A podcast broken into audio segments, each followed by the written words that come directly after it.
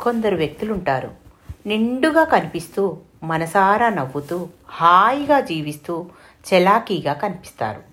హుందాగా సాగే వారి జీవితానికి కారణం ఏమిటి చాలామందిలో లేనిది వారికి ఉన్నది ఏమిటని పరిశీలిస్తే అలాంటి ఆత్మసంతృప్తి గల వ్యక్తులు అందం కలిగి ఉండవచ్చు. ధనం హోదా అధికారం కలిగి ఉండవచ్చు. ఆస్తిపాస్తులతో పాటు విద్యావంతులై ఉండవచ్చు లేదా గొప్ప మేధావుల కుటుంబంలో జన్మించి ఉండవచ్చు. ఈ కారణాలన్నీ గొప్ప వ్యక్తుల ఆత్మవిశ్వాసానికి మూలమని సామాన్యంగా మనం భావిస్తాం. కానీ చిత్రం ఏమంటే ఈ అంశాలన్నీ వారి ఆత్మవిశ్వాసానికి కారణం కావచ్చు. కాకపోవచ్చు కూడా. నిజానికి ఆత్మ పట్ల నమ్మకం విశ్వాసం ప్రోధి చేసుకున్న వ్యక్తి ఆత్మవిశ్వాసం సంపూర్ణంగా కైవసం చేసుకోవచ్చు.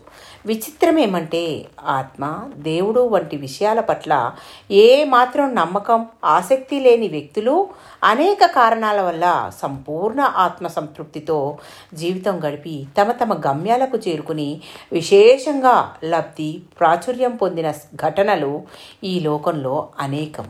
స్వార్థరహితమైన మనసు ప్రవృత్తి వ్యాపకం వంటివి. మనిషి ధీరోదాత్తతకు ఉపకరణాలు.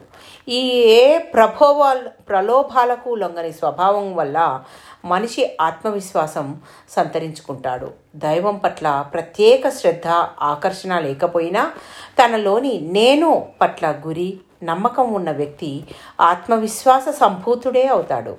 మనిషిలోని మచ్చలేనితనం పది మందిలో అతడికి గౌరవాన్ని ప్రసాదిస్తుంది. ప్రశంసలకు సన్మానాలకు ఆశపడని అతీతుడు నిజానికి గొప్పవాడే.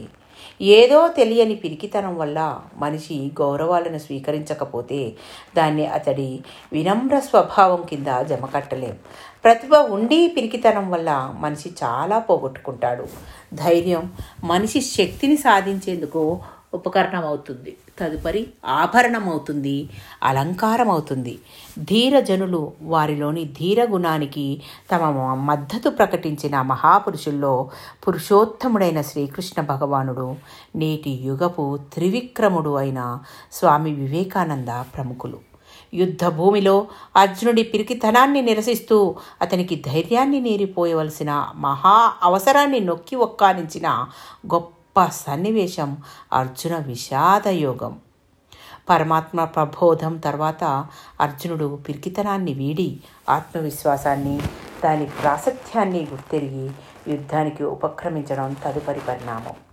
ఇనుప కండరాలు ఉక్కు నరాలు సంతరించుకొని ఆత్మవిశ్వాస సంభూతులై జీవన సమరాన్ని ధైర్యంగా ఎదుర్కోవాలని మార్గనిర్దేశం చేసిన స్వామి వివేకానందుడి పాత్ర యువతను కలత నిధుల నుండి లేపి మా జీవితంలో అజేయులై నిలిచేందుకు తోడ్పడేది.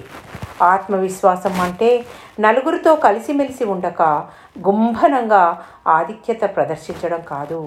తనకున్న ఏ ఒక్క ప్రత్యేకత ఆధారంగానూ అహంకారం ప్రదర్శించి అందరిలోనూ తాను విభిన్నం అధికం అని చాటు చేసుకోవడం కాదు. ఆత్మవిశ్వాసం ఓ బలవర్ధక పానీయం వంటిది. ఆ భావం పిరికితనాన్ని పారద్రోలుతుంది. విద్యార్జనకు ఆరోగ్య సాధనకు తోడ్పడుతుంది. విభిన్నత్వం గల సమాజంలో ఏకతా భావన సాధించేందుకు బలం ఇస్తుంది.